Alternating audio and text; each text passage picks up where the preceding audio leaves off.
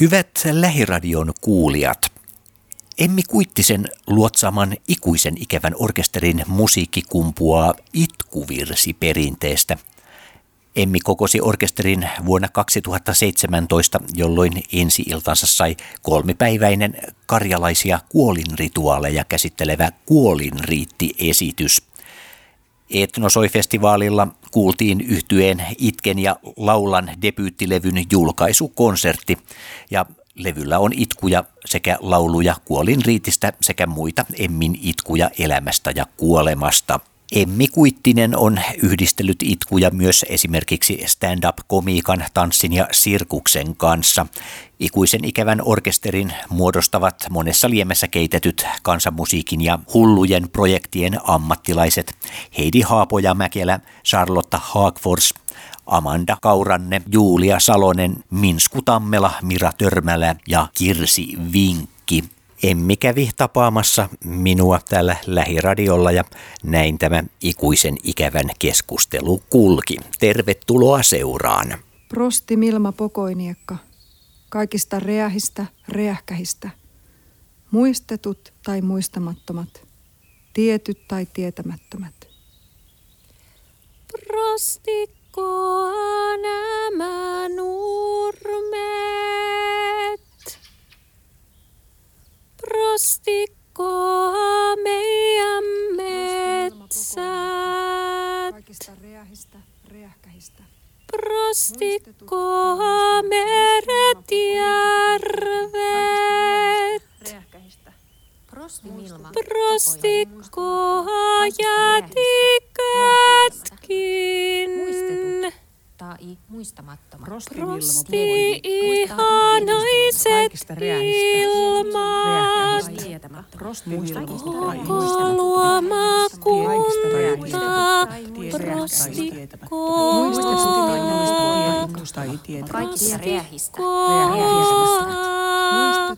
Prostikkoa. Hyvät lähiradion kuulijat, meillä on tässä paikalla nyt Emmi Kuittinen, kansanmuusikko, mitä muuta? Kansanmuusikko on hyvä termi, mutta varmaan sitten myös laulaja ja itkiä ja musiikkipedagogi. Hoivamuusikko. Tämä oli ensimmäinen, mikä mun piti kysyä oikeastaan, että mikä on hoivamuusikko? No, öö, se on henkilö, joka käy tämmöisissä hoivaympäristöissä musisoimassa. Nyt tässä on tämä Emmi Kuittinen, et ikuisen ikävän orkesteri Itken ja laulan. Kerro tästä levystä. Se on tosiaan mun ja tämän ikuisen ikävän orkesterin albumi ja ajatus tähän syntyi, kun meillä oli vuonna 2017 mm, tämmöinen Kuolinriitti-niminen esitys Seurasaarisoi festivaalilla ja sitten tuli mieleen, että niitä esityksen kappaleita olisi kiva saada talteen. Ja, ja tota, sitten myös ajattelin, että olisi tarve tämmöiselle nykyitku-levylle, että niitä on vähemmän tallennettu. Ää, niin siitä, siitä se idea sai alkunsa ja sitten tuossa reilu vuosi sitten syksyllä 2019 aloin sitten todenteolla tätä, tätä tota, levyä valmistella. Tai niin, että sain siihen rahoituksen ja tuon Kansanmusiikki-instituutin julkaisijaksi, niin sitten pääsin sitä tekemään. Ja siinä on 11 kappaletta, jotka kaikki liittyy jollain tavalla itkuvirsiperinteeseen. Että osa kappaleista on perinteisempiä itkuja ja, ja toiset on sitten tämmöisiä jo nykyaikaisemman laulun muodon saaneita, mutta joku linkki niillä kaikilla on tuohon itkuperinteeseen. Kun sä sanoit, että tärkeää myös näinä päivinä ja tuoda nykyaikaan, mikä itkussa on niin tärkeää? No ne itkut on ollut tämmöinen mm, tapa osoittaa yhteisöllistä surua, pukea yhteisön tunteita ää, tämmöisen niin kuin laulun ja runon muotoon. Ja, ja ää, ehkä ennen vanhaan, kun ei ole ollut mitään mahdollisuuksia terapiaan ja ei ole samalla tavalla keskusteltu tunteista, niin tämä on ollut sitten semmoinen hyvä väylä purkaa, purkaa erilaisia tunteita. Ja kyllä mä uskon, että vielä tänä päivänäkin niin, niin ihmisille voisi tehdä ihan hyvää, tai siis varmasti tekeekin kaikenlainen tunteiden käsittely, ja nämä itkuvirret voi olla yksi keino siihen. Osaavatko ihmiset nykyään käsitellä surua? No varmaan se on hyvin yksilöllistä, että, että tota, eihän meidän yhteiskunta ehkä kauheasti tue semmoista surun esille tuomista, mm, vaan se on ehkä enemmän semmoinen piilotettu tunne. Ja kyllä mulla tulee, kun mä pidän myös tämmöisiä itkukursseja, niin, niin tota, sinne tulee myös sitten ihmisiä, jotka saattaa vaikka sanoa, että he ei ole moneen vuosikymmeneen itkeneet, mutta mutta, mutta meitähän on tietenkin moneen junaan, että ehkä toisille semmoinen surun ilmaiseminen on helpompaa kuin toisille. Sulla on aika monenlaisia projekteja. Kun katselee Emmi Kuittisen sivuja, niin ikuisen ikävän orkesterin lisäksi on Project Vainiolla ensemblea ja herttaa. Miksi näin monta rautaa tulessa? No ensinnäkin, koska ne kaikki projektit on ihania ja niitä haluaa tehdä.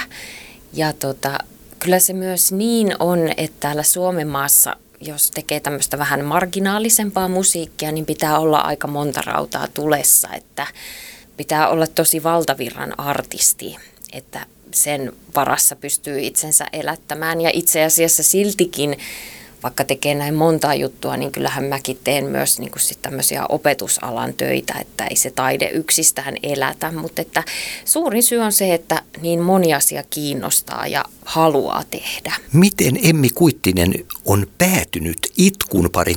Tämä oli mun opiskelu aikana, niin opiskelin Sibelius Akatemiassa musiikin maisteriksi ja siellä aloin lukea semmoista Inkerin itkuvirret nimistä kirjaa. Ja ne itkutekstit kosketti äh, mua tosi paljon. Ja tota, sitten halusin tutkia aihetta lisää. Ja silloin sitten vuonna 2013 tein mun opintojen lopputyön, joka oli itkuvirsiaiheinen. Ja sen jälkeen sitten olen erilaisissa taideprojekteissa tätä asiaa tutkinut ja halunnut siihen syventyä, että, että tuntuu melkein, että ne itkut ikään kuin ne ehkä valitsi minut, enkä niinkään minä niitä, että, että tota, aluksi sitä vaan lähti tutkimaan, että mikä juttu tämä on ja sitten nälkä kasvoi syödessä ja halusi tietää lisää ja lisää. Tässä uudella ikuisen ikävän orkesterin levyllä Itken ja laulan. Mitäs tässä, onko nämä kaikki ihan omaa materiaalia vai onko tässä uutta vanhaa, miten tämä? No tota, siellä on hyvin paljon omaa materiaalia, mutta on, on siellä perinteisiä itkutekstejä ja joku perinteinen itkumelodiakin, että siinä ehkä niin kuin uusi ja vanha kohtaavat tällä levyllä. Millä lailla tämmöinen uusi ja vanha itku, kun me tuosta nyt puhuttiin jo, millä lailla ne olennaisesti eroavat toisistaan? Mm, ehkä nyt se suurin ero niin kuin minun kohdallani on se, että tota, kun tuo itkuperinne on peräisin Karjalasta ja Inkeristä ja ne ei ole mun äidinkieliä, niin en pysty itse tuottamaan vaikka niin kuin täysin karjalaista itkukieltä, että sitten mulla se on kuitenkin enemmän suomen kieltä se mun oma itkukieleni. Niin ehkä se on se suurin ero. Ja sitten myös öö, mä olen ottanut tämmöisiä muusikon vapauksia, että just olen vaikka säveltänyt itkuteksteihin ihan semmoisen laulumelodian, mitä perinteisesti siis ei ole tehty, vaan niissä on ollut semmoinen oma itkumelodiansa, niin, niin nämä nyt ehkä ne olisi ne olennaisimmat erot, mutta että kyllä mä oon yrittänyt säilyttää niitä karjalaisen itkun tyylipiirteitä, joita on alkusointuisuus ja tämmöiset erilaiset kielikuvat ja kiertoilmaukset ja, ja sitten niin kuin mitäs vielä? Niin, yrittänyt ottaa kuitenkin, jota, säilyttää jotain, että se olisi niin kuin tunnistettavissa yhä jatkumoksi sille karjalaiselle itkuvirsiperinteelle. Hmm. Entä tässä levyllä, tässä on nyt hetkinen, onko tässä kuusi, että mä 11 kappaletta, kun tässä nyt on mun laskujeni mukaan jo. Kauanko tätä levyä on tehty? No mun päässähän sitä on tehty jo tosi pitkään. Mutta että ei nämä itse äänitykset sitten lopulta niin kauhean pitkään vienyt, että, että meillä oli yksi äänitysviikonloppu tuon koko yhtyeen kanssa viime marraskuussa ja sitten sit oli tuossa keväällä vielä just ennen kuin alkoi koronasulut, niin oli meillä yksi äänityspäivä, missä oli minä ja pari muuta bändiläistä ja, ja sitten mä oon itekseni vielä keväällä tehnyt omia kenttääänityksiä siihen ja sitten tietenkin tämä niinku miksaus ja masterointi oli sitten tuossa kesällä, että, että tota, et se on niinku, pit, pitkiähän ne sinänsä ajallisesti usein on noin levyprosessit, mutta että ei sitä niinku koko aikaa tehdä täysipäiväisesti. Emmi Kuittinen on perehtynyt tuohon nimenomaan karjalaiseen kansan perinteeseen. Mitä karjalainen kansanperinne on opettanut sinulle? Mä ajattelen, että ylipäätänsä kaikki tämä kansanmusiikki, mitä mä oon saanut opiskella, öö, niin se on tuonut mulle semmoisia musiikillisia maailmoja, joita valitettavasti ei kuule, jos aukaisee radion. Ainakaan yleensä, ellei kuuntele niin kuin alan erikoisohjelmaa. Mm, että, että se on niin kuin jotenkin se musiikki, joka jyllää meidän yhteiskunnassa aika voimalla joka tuutista, niin se on kuitenkin aika yksipuolista. Niin pidän itseäni äärimmäisen onnekkaana, että olen saanut opiskella näitä asioita ja perehtyä siihen. Ja, ja sitten myös mm, kansanmusiikki on antanut mulle semmoisen oman äänen muusikkona ja tavan tehdä sitä musiikkia. Et mä oon lapsena ja nuorena soittanut klassista pianoa, niin ei siellä kannustettu omaan säveltämiseen vaikka tai edes improvisointiin, vaan sitä tehtiin niin kuin nuotissa luki. Niin sitten kansanmusiikissa kuuluu kuitenkin semmoinen niin oman taiteilijuuden etsiminen tosi olennaisena, niin mä ajattelen, että semmoisia asioita mä oon, oon saanut tässä niin kuin matkalla kansanmuusikkona. Ja sitten se on nyt sitten ollut mun kohdalla erityisesti se karjalainen perinne, joka on jostain syystä mua puhutellut ja johon mä olen halunnut sitten perehtyä paremmin.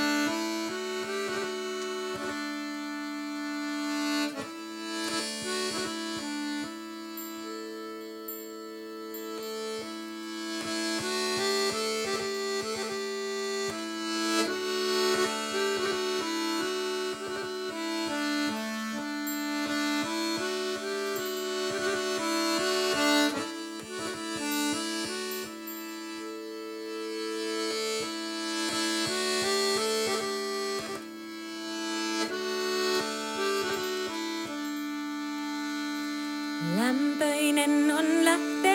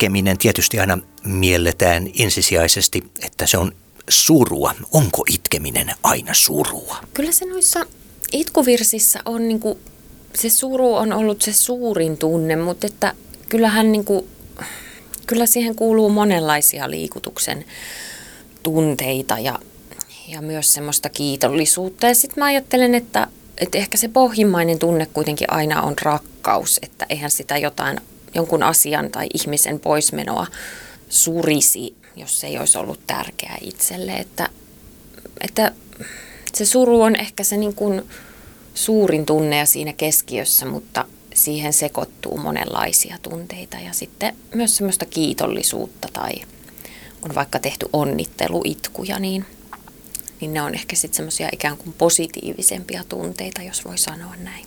Esimerkiksi tämmöinen mm, Suistamolta kotoisin oleva itkijä Claudia Plattonen on tehnyt onnitteluitkut presidentti Paasikivelle ja Kekkoselle, niin niissä hän niin pyytää siunausta presidentille siinä työssä ja että olisi viisautta hoitaa sitä tehtäväänsä ja että tämmöistä niin kuin ehkä kansojen välistä rauhaa pyydetään näissä hänen itkuissaan. Kun sinä myös opetat tätä itkemistä, mitä vaaditaan itkemisen opettamiselta?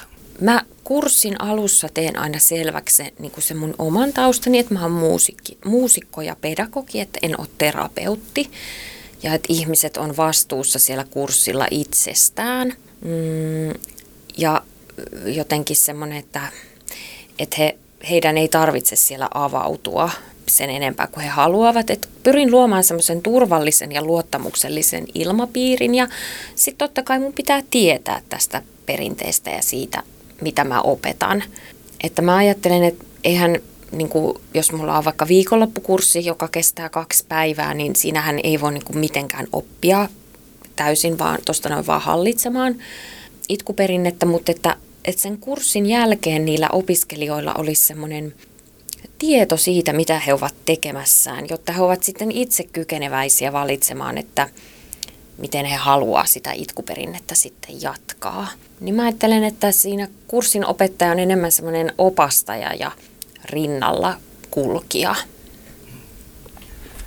Miten Emmi Kuittinen näkee äänellä itkemisen tulevaisuuden? Kyllä, en, en mä ole mitenkään pessimistinen sen suhteen, että ää, meillä on esimerkiksi tämmöinen järjestö Äänellä itkijät ry, joka tekee tosi hienoa työtä tämän itkuperinteen parissa ja kuitenkin kursseilla käy valtavasti ihmisiä. Ei, niin kuin mä en ole suinkaan ainoa, joka näitä kursseja pitää, vaan niin kuin on muitakin kouluttajia ja, ja ne kyllä kiinnostaa ihmisiä, että, että en, en ole kyllä ollenkaan huolissani tästä perinteen lajista. Kun sanoit, että ihmisiä kiinnostaa tällainen, mitä he ensisijaisesti kertovat tulevansa hakemaan? No, on tosi monilla, moninaisia syitä, että toiset tulee, koska heillä on karjalaiset juuret, he haluavat siihen perehtyä ja toisilla on, niin kuin aiemmin sanoinkin, niin saattaa olla, että ei ole itkenyt pitkää aikaa ja haluaa niin kuin jotenkin löytää sen ihan itkutaidon ja sitten vaan yleisestä kiinnostuksen kohteesta tai on jonkun toisen alan taiteilija ja haluaa syventää ilmaisuaan, että todella moninaiset syyt on. Tässä levyllä, kun niin kuin oli puhetta 11 kappaletta, miten tämä instru, instrumentointi tässä, siellä on yksin itkua, mitä instrumentteja löytyy? No joo, siellä on niinku, se ihmisääni on niinku kaikista tärkein tässä levyllä ja kaikki mun yhtyeen jäsenetkin laulaa. Mutta sitten siellä on sen lisäksi on viulu, alttoviulu, jouhikko, kantele ja haitari ja sitten on erilaisia kelloja. Mikä on äh, autoharppu? Se on soiti, joka sitä itse asiassa tällä levyllä on, mutta jonka itse omistan. Se on semmoinen kanteleen sukulaissoitin, joka on kehitetty tuolla Yhdysvalloissa 1900-luvun alussa. Öö, siinä on 36 kieltä useinkin ja, ja tota, siihen on tehty semmoinen koneisto, että, että tota, sä painat nappia, niin sitten se, se niin kuin demppaa ne ylimääräiset kielet siitä, eli sitten sieltä tulee joku sointu. Ja se on niin kuin kehitetty silloin 1900-luvun alussa, kun on haluttu tämmöinen helposti opittava soitin. Ja sitä pystyy sitten niinku, sit tosiaan saa sointuja, että sitä on helppo käyttää säästyssoittimena. Jos katsoo YouTubesta opetusvideoita, niin siellä on kyllä, että miten sillä saisi melodioitakin soitettua. Mä jokunen vuosi sitten ostin itselleni semmoisen autoharpun. Nyt täytyy sanoa, että en ole viime vuosina sitä ihan, ihan hirveästi ehtinyt soittaa, mutta se on kyllä semmoinen asia, johon mä haluaisin ehtiä taas perehtyä ja, ja tota, oppia paremmin. Silloin kun Emmi Kuittinen ei itke, niin mikä on hänen semmoinen oikein lempisoitin, jos jätetään tuo autoharppu nyt pois? Haitari on mulle semmoinen soitin, että, että mä oon aloittanut sen soittamisen vasta aikuisena ja on sitä kyllä silleen käyttänyt työvälineenä, niin kuin vaikka kun mä oon käynyt hoivakodeissa musisoimassa, niin käytän sitä paljon säästyssoittimena, mutta että ehkä siinä mä pääsen sitten välillä semmoisen niin musiikin harrastamisen tunnelmaan ikään kuin, että, että mä voin soitella sitä ihan vaan omaksi ilokseni ilman, että sen tarvitsisi olla mitään sen suurempaa. Näissä hoivakodeissa, kun käyt soittamassa, millaisia tilaisuuksia nämä ovat? Nythän varmaan on sanomattakin selvää, että koro- korona-aikana ei käydä ensinnäkään, että meillä nyt oli tässä äh, kahden tota mun sairaalamuusikkokollegan kanssa meillä oli semmoisia ses- etäyhteydellä sessioita tuonne Espoon sairaalaan, mutta nyt on koronatilanne niin paha, että edes niitä ei voida pitää, koska nämä ihmiset ei voi siellä kokoontua yhteen. Mutta tota, aikana ennen koronaa niin, niin, niin on käynyt siis tota, ihan pitämässä semmoisia musiikkihetkiä, että öö, niissä on tarkoituksena, että ihmiset voi osallistua sillä tavoin, kun he kykenevät vielä, että jos nyt ollaan tuolla vaikka jossain muistisairaiden ryhmäkodissa, niin siellähän on niin kuin osa asukkaista jo siinä kunnossa, että he eivät välttämättä kykene enää itse laulamaan tai soittamaan, mutta sitten he voivat kuunnella. Ja, ja tota, tarkoituksena siinä on jotenkin tuoda sen musiikin avulla semmoista hyvää oloa ja, ja just varsinkin näiden muistisairaiden kanssahan se musiikki on semmoinen hyvin tehokas väline, koska jos mä soitan ja laulan musiikkia heidän nuoruudestaan, niin, niin usein he kykenevät sen niin kuin muistamaan ja se aktivoi heitä ja, ja tuo semmoista hyvää oloa ja päästään käsiksi semmoisiin asioihin, mihin ei välttämättä muuten ihan pelkän puheen avulla päästäisi. Tämä levy, Itken ja laulan ikuisen ikävän orkesteri. Taidehan saa herättää ihan kaikenlaisia tuntemuksia, eikä mulla ole niin mitään ohjeita sen kuuntelemiseen, että jokainen ottakoon sen vastaan siten kun haluaa ja mihin tarpeeseen sitä, sitä haluaa. Että, mm, totta kai mä toivon, että, että mun musiikki voisi niin kuin jotenkin kohottaa ihmistä arjen yläpuolelle, avata jotain uusia maailmoja, mutta, mutta enhän mä voi päättää semmoista muiden puolesta, että, että mä toivon tietenkin, että mahdollisimman moni ihminen löytäisi sen ja, ja ihanaa, jos, jos joku siitä pitää vielä sen lisäksi. Mitä Emmi Kuittinen tekee, kun hän astuu täältä lähiradiolta ulos? Pyöräilen tuolla räntäsateessa kotiin ja sitten vähän toimitan noita levyjä lisää tässä tota, mä oon siis viime viikolla saanut nämä CD-levyt itselleni ja nyt niitä eri paikkoihin sitten on lähetellyt ja toimitellut, että toi on, on ollut jo tuolla digitaalisesti kuunneltavissa silloin pyhäinpäivästä 31.10. lähtien, mutta CD-levy saapui vasta tuossa viime viikolla mulle, niin se on nyt semmoinen iso projekti tässä, ihan tämmöinen käytän, käytännönläheinen asia, että saisi sitä levyä eteenpäin. Pyhäinpäivästä lähtien. Oliko tämä sattuma, että juuri tämmöisenä päivänä? No ei toki, että tässä on kuolema on hyvin semmoinen vahva teema tällä levyllä ja sen takia halusin sen tuohon pyhäinpäivään sen julkaisun ja sitten onnekkaasti päästiin tuohon Etnosoi-festivaalille, joka on niihin aikoihin, niin päästiin mukaan ohjelmaan ja se oli, oli mukava, että vaikka oli tiukat rajoitukset tietenkin konsertin suhteen ja olin siitä iloinen myös, että oli tiukat rajoitukset, koska en tietenkään toivonut, että siellä konsertissa aiheutuisi mitään ää, tartuntatilanteita ihmisille, me saatiin pitää kuitenkin onnistunut levy, levykon, levyjulkaisukonsertti, joka myös striimattiin. Niin on, on kyllä hyvä mieli siitä, siitä pyhäinpäivän julkaisukonsertista. Emmi Kuittinen, kiitos. Kiitos. Itken ja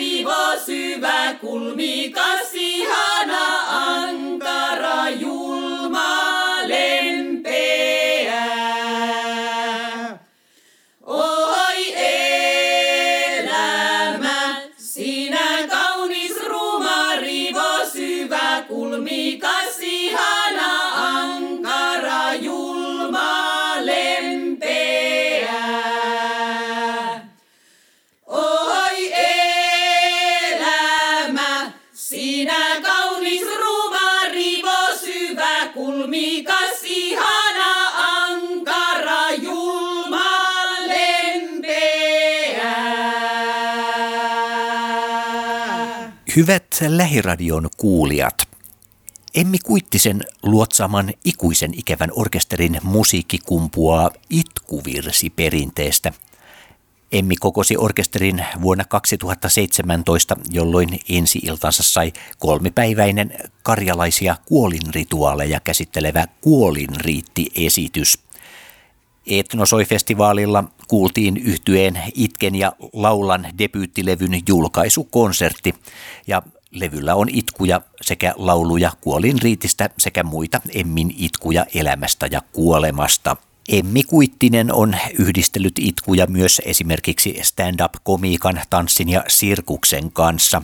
Ikuisen ikävän orkesterin muodostavat monessa liemessä keitetyt kansanmusiikin ja hullujen projektien ammattilaiset Heidi Haapoja Mäkelä, Charlotta Haagfors, Amanda Kauranne, Julia Salonen, Minsku Tammela, Mira Törmälä ja Kirsi Vinkki. Kiitoksia seurasta.